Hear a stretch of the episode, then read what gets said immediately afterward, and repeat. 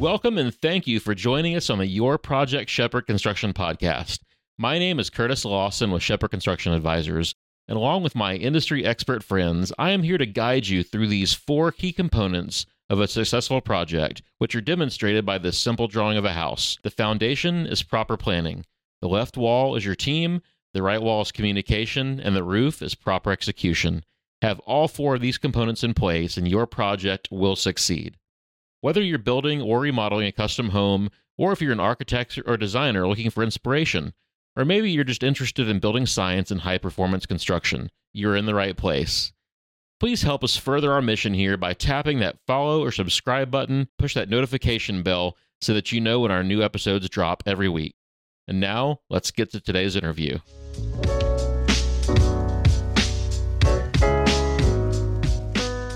Hey friends, welcome back to another episode of the Your Project Shepherd Construction Podcast. Today we are going to be talking about job site safety and why as a homeowner you should care about these things like how your builder maintains their job site, what their safety programs are, if they're in compliance with things like OSHA regulations and standards, things that we don't always think about. So my guest today is Terry Dussault with Yellowknife Consulting. Terry's out of Southern California, I think Huntington Beach area to be exact. Terry's been an expert in job site safety programs for over 25 years. And his company, Yellowknife, does all sorts of OSHA trainings, and they help companies with their safety programs. And they also have a great cloud-based software to help them keep track of all that stuff, all that paperwork and stuff that you have to keep track of for the government. So, Terry, thanks for joining us. Yeah, thank you, Curtis. I'm very glad to be part of this podcast this morning. Is that an accurate description of what you guys do at Yellowknife? Is there anything that you want to add to that? Yeah, I think you hit it, the nail on the head there. We do, a lot of training, consulting for clients that, may already have a safety program, or they just need they need some support or some help. And people will come to us for various reasons. Sometimes, they have a safety program and safety managers and that kind of thing, but, they see a spike in incidents and, they just have too much going on and they can't deal with it all because, it's a lot of work. And so we might come in and just help them out, on a limited basis, depending on their needs. We do the training, we do inspections, site inspections, a variety of different things. So, obviously, like in commercial construction, safety compliance is a huge deal. Like you always see the commercial guys. Everybody's got their vest on, their hard hat on, all the fall protection equipment.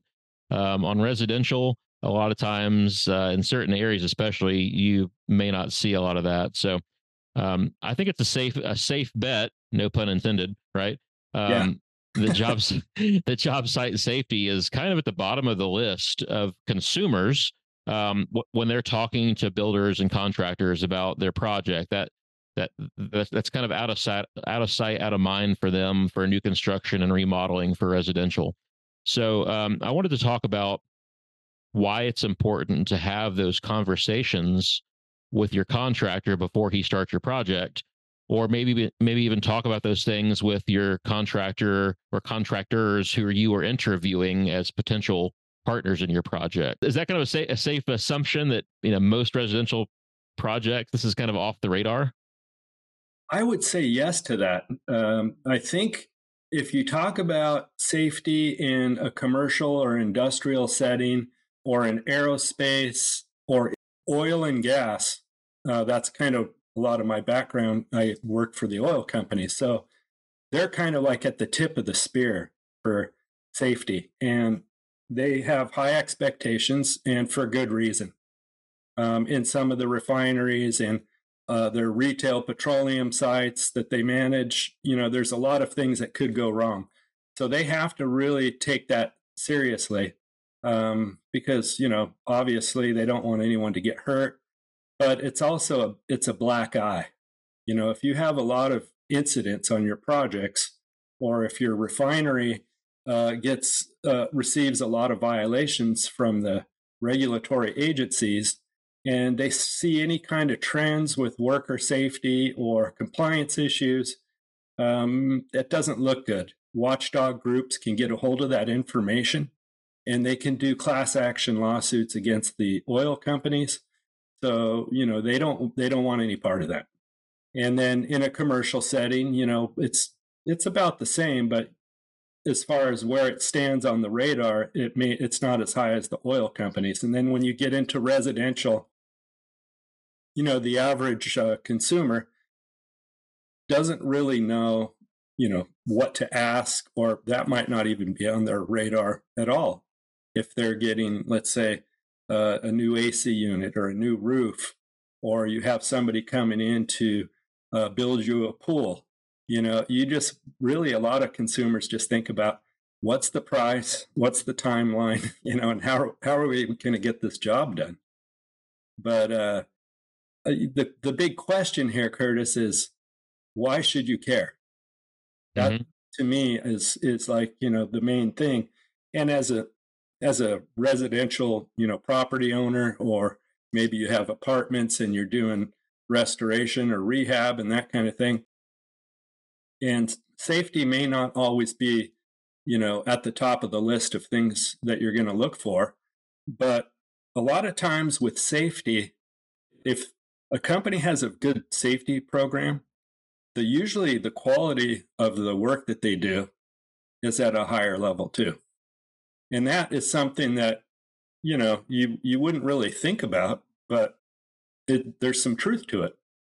So, but you have to also ask, why would a company not have a safety program? Or if you question them about safety, it may not even be on their radar at all. And it depends on the company, you know, like how long have they been in business? You know, how many employees do they have? And then, you know, in the course of their work that they've done over the years, have they ever been stung? Like, have they had a serious bodily injury or a fatality or some kind of serious property damage incident? So all those types of things are what would heighten a company owner's awareness enough to maybe make them initiate some kind of a safety program. Then you also have the OSHA laws, you know, to think about. So as an employer, it's our responsibility to make sure that we keep people safe, and we provide them the training that they need for their jobs.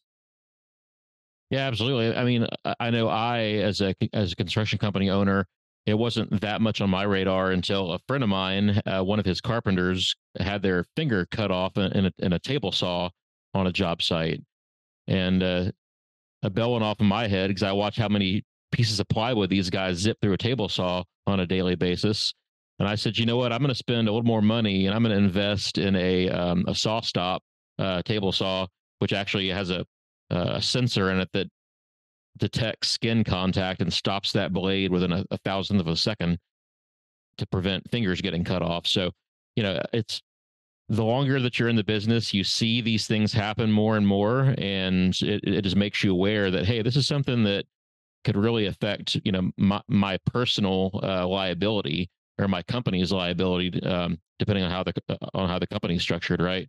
But I think that the longer you're around, the more it's on your mind, because you've just seen these things take place, right?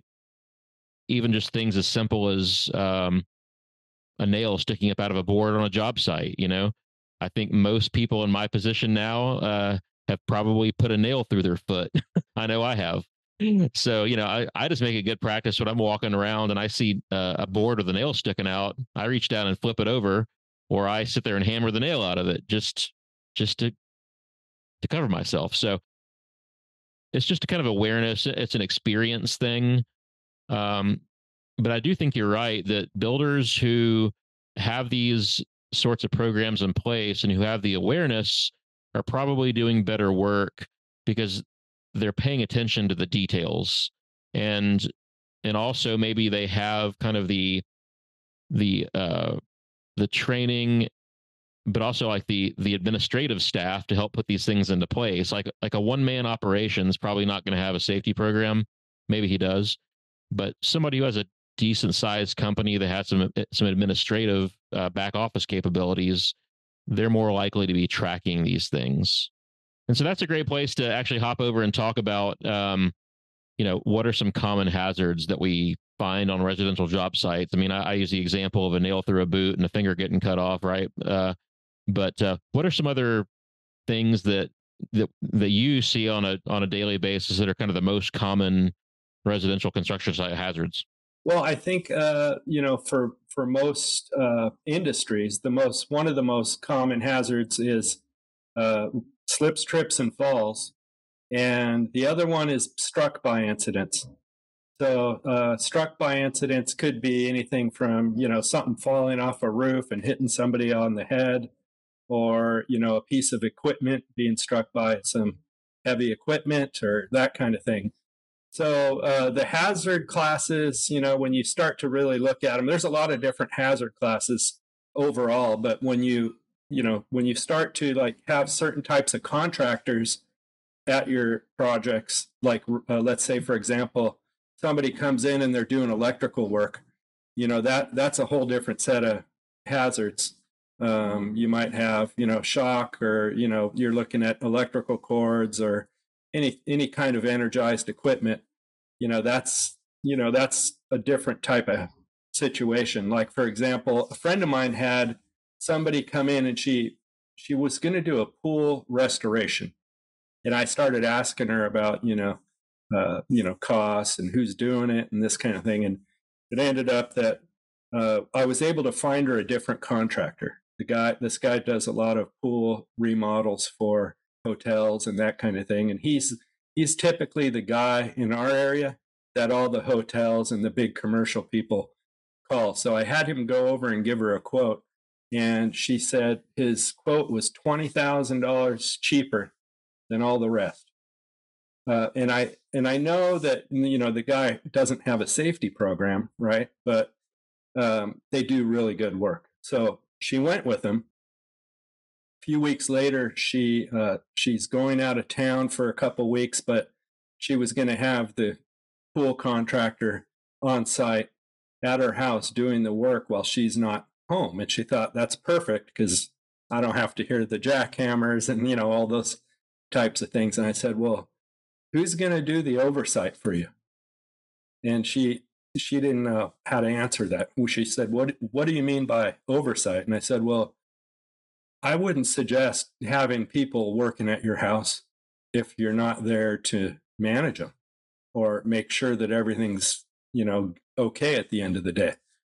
And she said, I'd never really thought about that before. And I said, it might be a good idea to think about that, you know.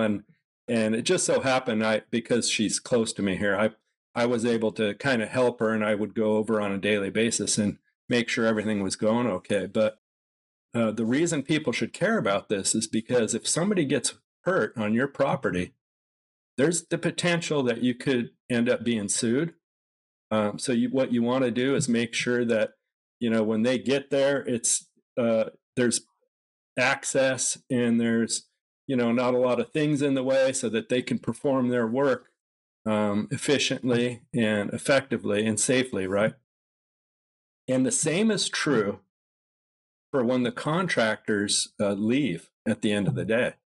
You kind of want to monitor and make sure that, you know, at the end of the day, they check out and tell you, hey, we're done for the day.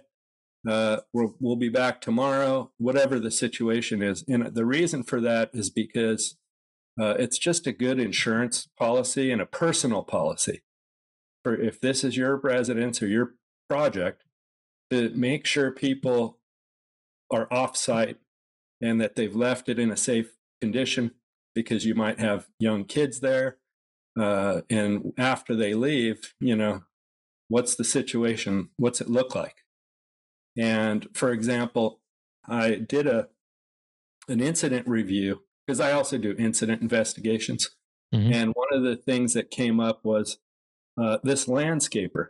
I think he was just a gardener. And he shows up at these people's house every week, just like, you know, my gardener comes on every Friday, right? And so the guy shows up and he does his routine of, you know, the lawn and whatever else he's doing. And he ended up having one of those blowers, you know, the leaf blower on his back. and he must have tripped and fell, and he fell into the pool, and he drowned. He drowned it in the pool, and the homeowners had no idea. They had no idea that the guy was even in their pool. So later that night, 6:30, 7 o'clock, you know, it's getting dark, and they see the guy's truck out there, but he's also the gardener for a few other people in the neighborhood. So they didn't really think anything of it until somebody came and knocked on their door and started looking for him. So they walk around and they see his rake and they see, you know, some tools at their house, and they realize, this guy's in the pool, and he had been there for a while. Wow. These are things that, you know, they're rare, but, you know, you kind of need to have your thumb on the pulse of what's happening at your house and, or on your property or your projects. And I call it, you know, at the end of the day, it's just checking to make sure that, you know, everybody's, you know, where they're supposed to be and they're fit for duty or they're in good condition, because you'd be surprised how many times, you know, these types of things happen and nobody knows. And in our personal life, like at our homes, you know, I think for me, I've always been a little lax, and I just let them, you know, kind of do what they need to do. But I see the bad side of things on, you know, job sites and things like that. So now I've kind of like established some personal policy, because, you know, I have my family here too. So if I have contractors here and things like that, and I have, you know, younger girls in the house, you know, I'm very careful about who I want around the house, because safety, there's an aspect of safety. It's, you know, the security side too, you know, right. A lot of contractors, we don't know their history because we don't use them all the time. So it's good to get referrals and those types of things. But, you know, still, if you don't know these people and they're at your house, you have to think about that, the risk level of having unknowns, you know, at your house. And with my friend and her pool situation, I just went over and monitored the situation on a daily basis. And the other thing I noticed was that they have people that are working by themselves, and I call those lone workers. And when you have lone workers and they're working around a pool that's empty and that, you know, they could potentially fall in, they're working around rebar and things like that, there's a lot of risk, you know. And so you just kind of have to keep your eyes on it. So for me, that's kind of what I try and do.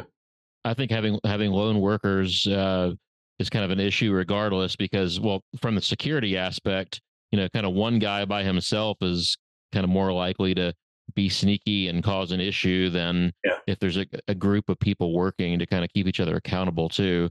But then from a contractor business owner perspective as well, the lone worker, if that guy gets hurt, dies, whatever, kind of like the instance with your gardener, you're not going to find them for a while, possibly.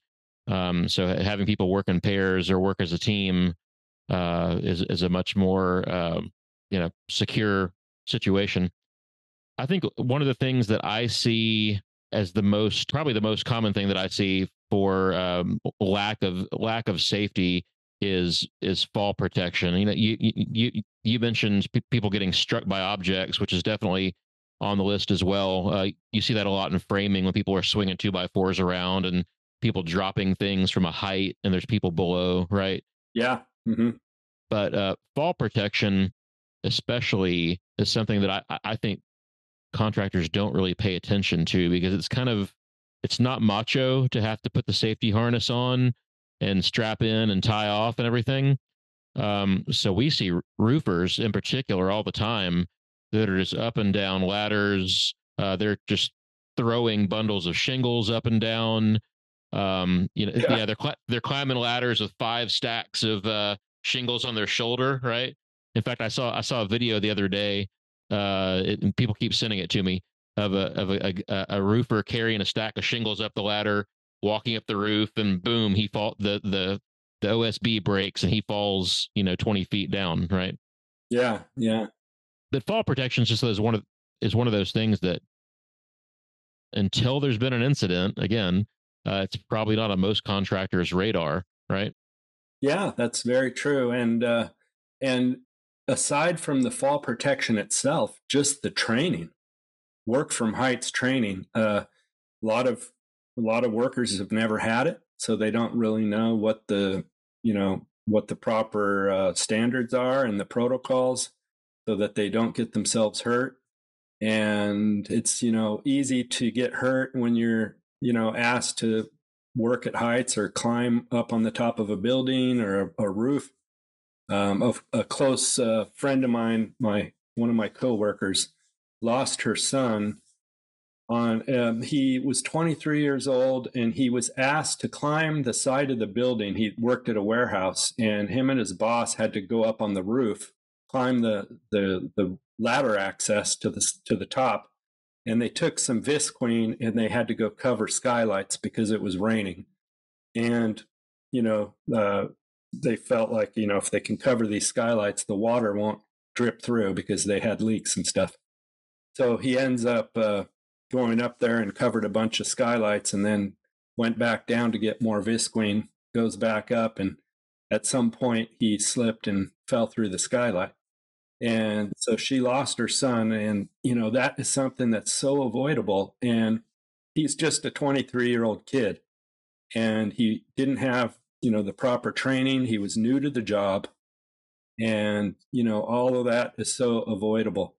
With just a little bit of training, he, and some controls, because if the person doesn't have the training, then the employer should know never to send them up there in the first place. Right. And then the experience of even being up on a roof that high, for new workers, I call them short service workers, people that are new to the industry and that kind of thing. We have an obligation to make sure that they're trained properly and that they're being monitored. Just like the contractors around your house, because, that's the right thing to do. Yeah. When you're talking safety, it's not always about the laws and the rules. And it's like, what's the right thing to do? And that's what I use to guide me, and I think usually, that's a good way to go. I think that oftentimes the contractors who are the cheapest, the low bidders, those are the guys who are more likely to not be using fall protection, to be doing stupid stuff, to be using untrained workers, kind of low time workers.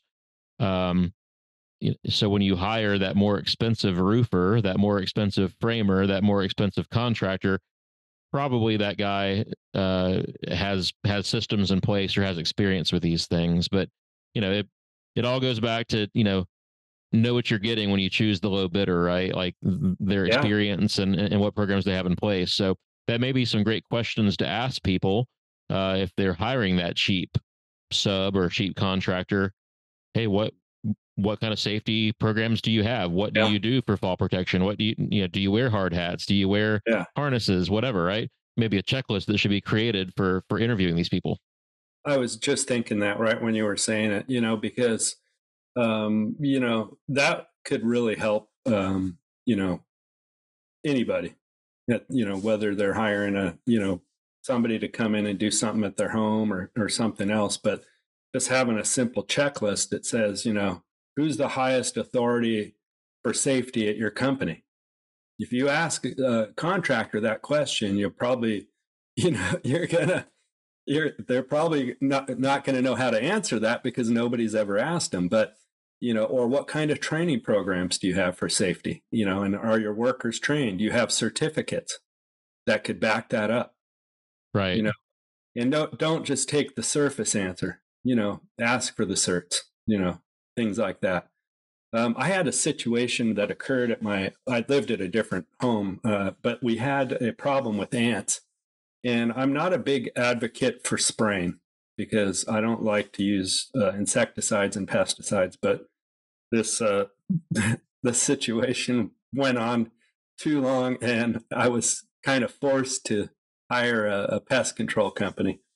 And my wife had it with the ants, in a nutshell.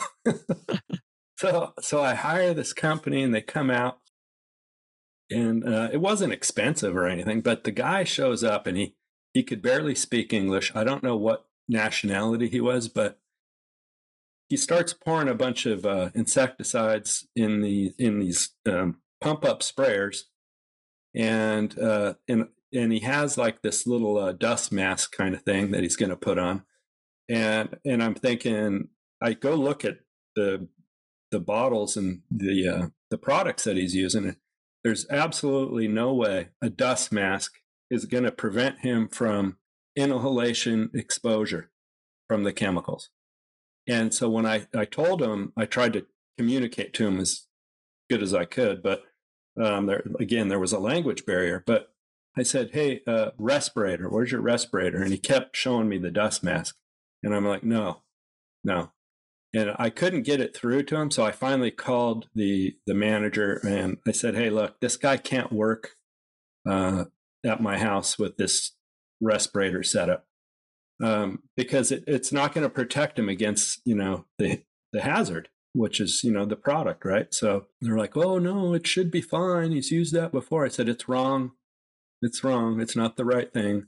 And I finally told him, just, go away. I didn't want to use that company. Yeah. I don't want the worker to get exposed or be breathing these fumes, if these are toxic chemicals, because a lot of them, OSHA has these guidelines called permissible exposure limits, and it will tell you how much of this concentration of chemical you can breathe over an 8-hour period. Okay, and when you're talking about insecticides and pesticides, it's not very high. A lot of these, the chemicals that are in these products are measured in parts per billion, as far as how much, you can inhale. So mm-hmm. It doesn't take a lot for you to be exposed. And then they have the IDLH, which is immediately dangerous to life and health. That's a different number. And some of these things are super toxic and people have no idea what they're working with. So that's why you want to make sure you're getting the, people that are qualified to do the work that they're doing, because, something could happen, Well, and what I see the most are painters. It's almost like a badge of honor for the painters to not wear the proper respirators. In fact, I've even heard them joking that the best painters are the ones with the fewest brain cells because they've killed them all because they've been doing it so long, right? But it shocks me to walk into a house and see painters spraying, especially like the oil-based paints, which fortunately we're seeing less of the oil-based paint these days. I know out there in California, it's probably non-existent now. It's been phased out.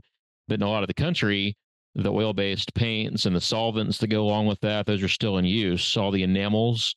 But, here at my company, we've transitioned for the most part to all water-based products. There's still some repaints and retrofits where we're matching old stuff, where we still have to use the oil-based. But, it's just amazing how many of these painters work with this stuff, and you walk in the house and immediately you get lightheaded, and that guy's been painting in there all day with no proper respirator on. Like you said, maybe he's wearing like an N95 mask, which is, hey, it's good for COVID, but it's not going to keep out the paint fumes.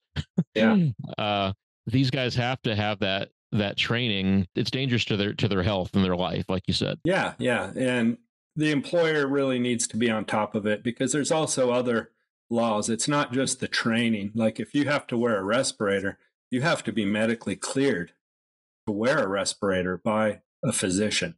And a lot of employers don't know that. So when I go out and do consulting and help a lot of the different companies that I work with, I'll ask them, like I literally a week ago just went to a site where they're going to do confined space entry into a sewage pit that's 20 feet deep. It's a lot of there's a lot of variables, things that could go wrong because it's a confined space entry. But as we were discussing the project, they said, Terry, this one's kind of unique.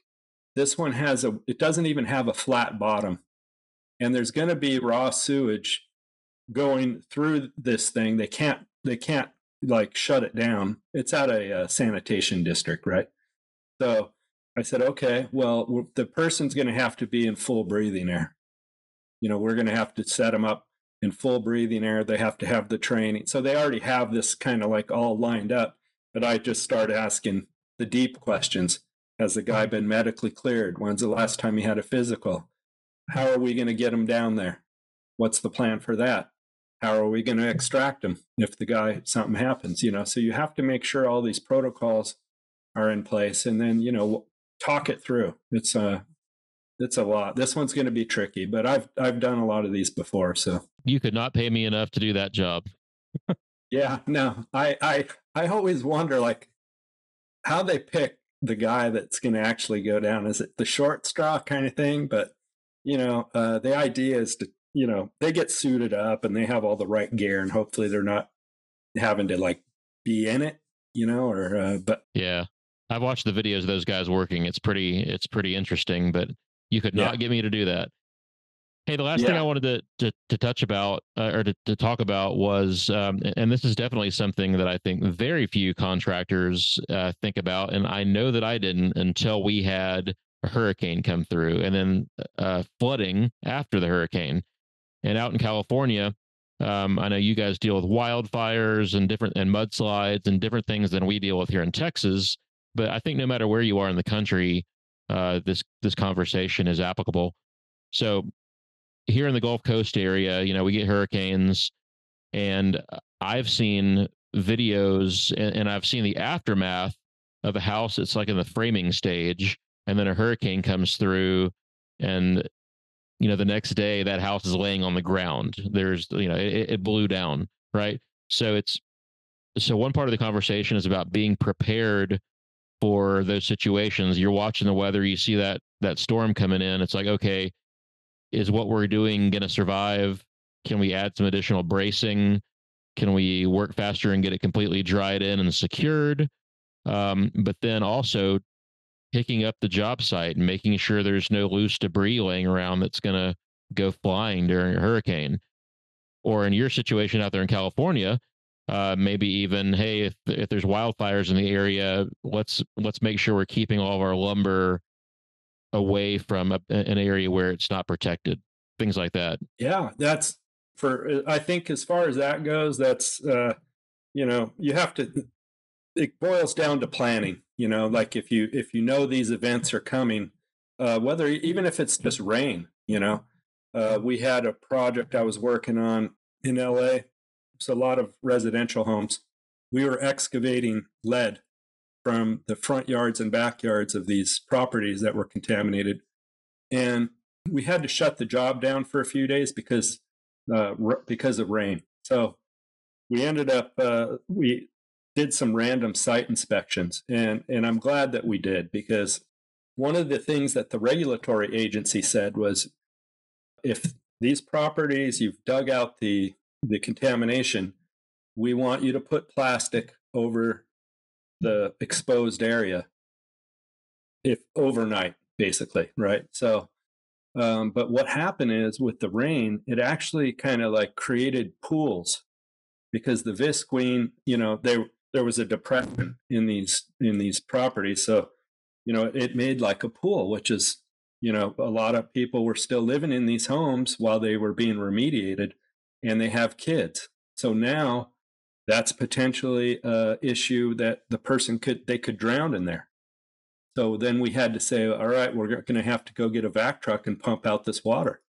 And we had a bunch of properties, so we had to strategize, you know, how are we going to deal with this new hazard? That's pretty serious, but it was like overnight. So you think about those things and you learn from experience.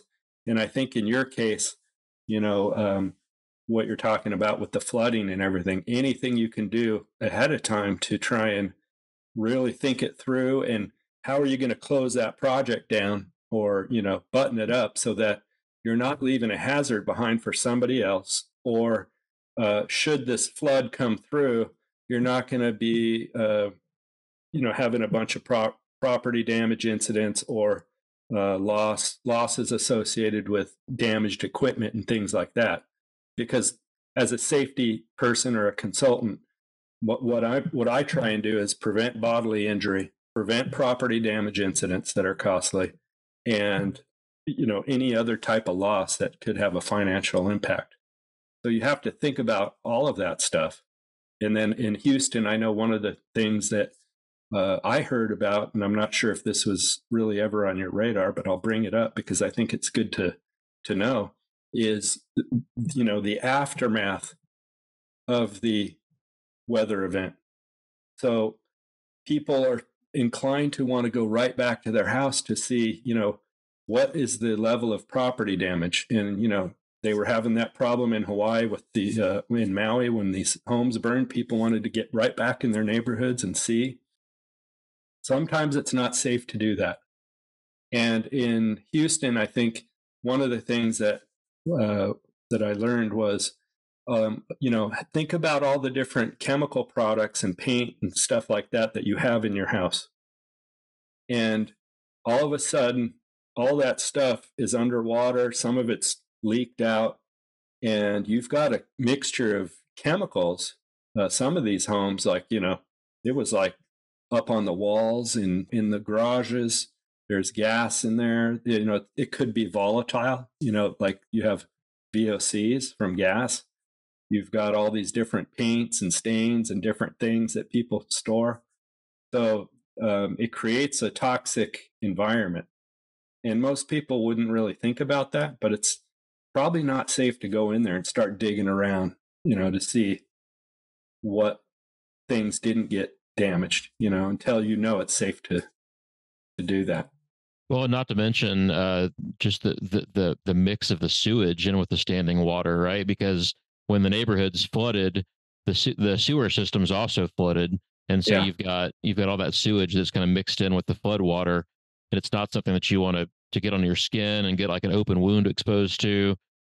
I was, after the last big hurricane we had a few years ago, Hurricane Harvey, we did a lot of emergency repairs and then remodeling after the flood. And so I was actually going into some of these neighborhoods to meet people before they were totally drained out. And I was wearing chest waders to protect my body from that water. But I was bumping into all kinds of things underwater that you couldn't see. There was, in fact, some of our job sites, there were 20-foot-long engineered beams that weighed 300-400 pounds. And these engineered beams had actually floated several blocks down the street. And so you're walking down the street in 2 feet of water, and your feet keep bumping into things. And it's all this lumber that floated away from job sites. And what if that lumber has nails in it and screws and all kinds of stuff? Plus, it's a tripping hazard. It's a hazard to drive your car over. You know, there's just so much that you can't see lurking under that water. And you're right. People have this tendency to want to get back into their house as quick as they can and see what the damage is, but it's really not a great idea. Yeah. And I think the thing that really would come to mind for me in that situation, like you're talking about the nails and all the yuck in the water, is staph infection too. You get a staph infection from, you know, just a little poke, you know, step on a nail kind of thing. And then you get that, all that stuff inside. You never know. Yeah. You know, it'll kill you. Yeah, that'll kill you for sure. So last thing I want to touch on is just, so we have a lot of builders that listen to the show in addition to consumers. So what kind of what are some basic safety compliance programs, monitoring programs that residential builders should look at putting into place? Like what types of training should they be having their employees go through? What kind of records should they be keeping also? Well, I think, you know, the fact that you just mentioned records is really important because record keeping, if there's ever an OSHA investigation, they're going to ask for training records. So I think the best way to answer the question is ask yourself what type of work you're doing. And, you know, do you have the proper like training for your employees, and is it defensible? So if tomorrow somebody falls off the roof and you're a roofing contractor and OSHA comes out and starts asking questions, are you going to be able to, you know, pass that test and be able to provide them the training records and all the different things that is needed so that you don't end up getting shut down or fined? And so I say use that as your guide. And as a bare bones minimum, I think there's different OSHA courses that would be really helpful. Like there's a 10-hour OSHA construction course. It kind of covers, you know, the basics. And even just having that, it's a 10-hour course. Some of them could be done online. I prefer the instructor-led courses myself. And there's an if you work in Nevada, you have to have, they have an OSHA 30 that you have to do. And there's reasons for it I won't get into, but that's a state law. So there's the OSHA 30, the OSHA 10. If you work around any kind of hazardous waste or products and chemicals, there's the OSHA 40-hour HAZWOPER, which is hazardous waste operations and emergency response. So there's a bunch of different types of courses. But one of the things I'll share that I think is the most basic thing is for any company, if you have an employee, to do some kind of employee onboarding training, because a lot of companies don't do that. And so right out of the gate, if you hire a new person, you need to communicate the expectations. What are the safety rules? You know, that should be part of your onboarding training. Maybe you decide you want to do this OSHA 10 or one of these other courses. You need to make sure that the employees get some kind of training right out of the gate. And I would say, you know, it's an investment, you know, so it's up to us as employers to make sure they're trained. But then, you know, having a way to back that up is important by having the documentation. So I think also making sure they're comfortable letting letting their boss or the owner know if there's an issue, because sometimes, you know, on construction sites, it's often this good old boy mentality. And, you know, the old guy might be like, you know, we don't worry about that crap around here. You know, that's just something the boss makes us do, but you know, we don't actually do that. Right.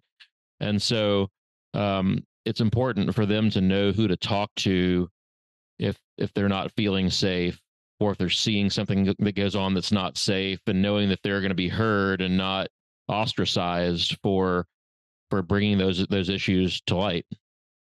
Yeah, that's, I think you bring up a great point. You know, you have to, as an employee, know, like, where's my comfort level?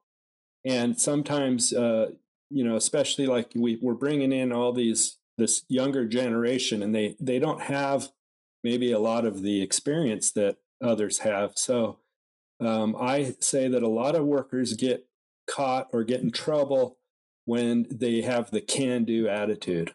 And it's great when you have workers that are like that, because you see them hustling, they want to do a good job, but at what cost? Because you also need them to know, look, if you don't feel comfortable doing something, or you don't have the proper training, you need to speak up, and it's okay to speak up. And I think that's kind of part of your point is, you know, knowing when is it okay to say, hey, I'm not really comfortable with this. And most of the incident investigations that I've done over the years, especially the more serious ones, a lot of times the feedback you get from the people that the witnesses, is that they didn't feel safe. They didn't feel safe before the incident happened. Something was off. So they either felt it, they saw it, they had a gut, you know, feeling that something wasn't right, and they proceeded anyway. And that's when I say, that's the guy with the can-do attitude that will end up, you know, sometimes be the one being the victim of a workplace incident. Yeah, and the safety stuff is not always convenient, right? And that's why, you know, we go on the job sites and we see the nail gun with the safety pinned back, and we see the guard removed on the chop saw, or we see the guard removed on the angle grinder, or we see people not wearing safety glasses, because it's not always convenient to have to deal with those devices or to go find your safety glasses or whatever. But it only takes one incident to really change your mind on how important that stuff is. Yeah. And, you know, in most of the incident investigations I do, I have to figure out what all the root causes are.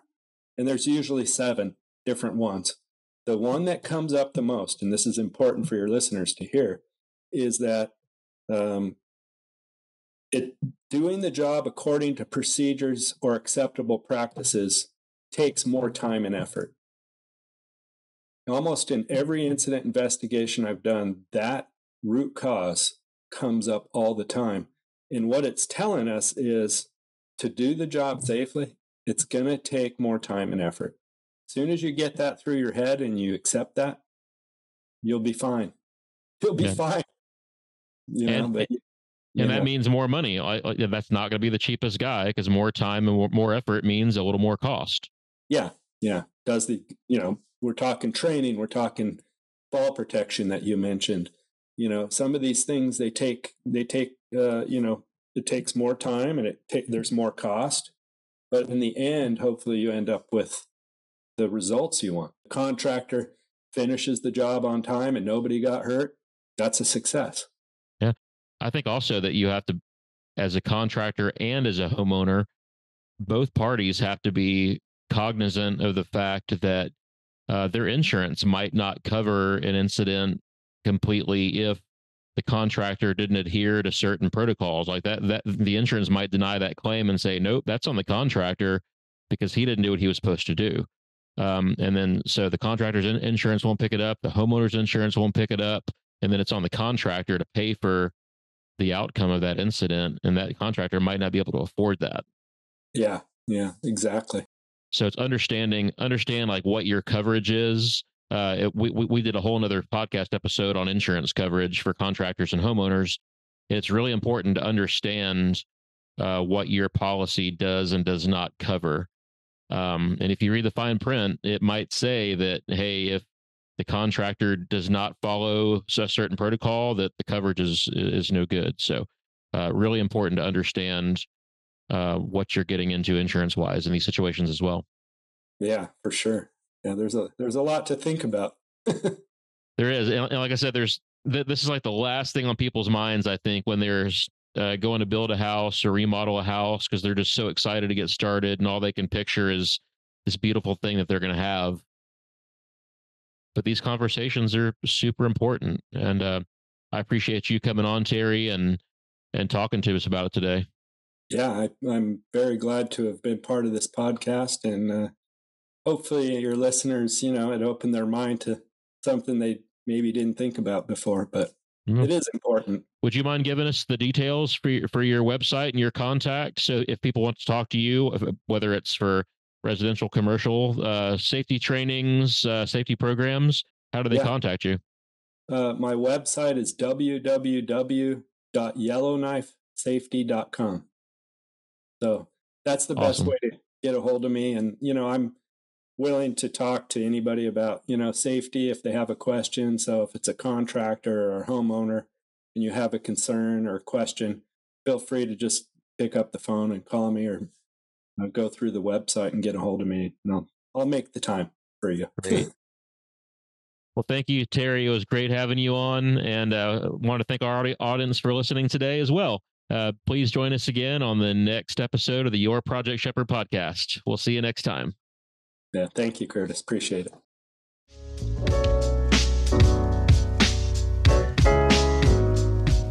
If you found us helpful and enjoyed listening, please support us by liking and subscribing here on your podcast platform, and also join us on our YouTube channel. We want to continue to bring you high-quality content and expert guests, and your support truly helps us to continue this journey. If you have any questions for me or my guests, or any feedback for us, you can email us at podcast@yourprojectshepherd.com. Thanks again.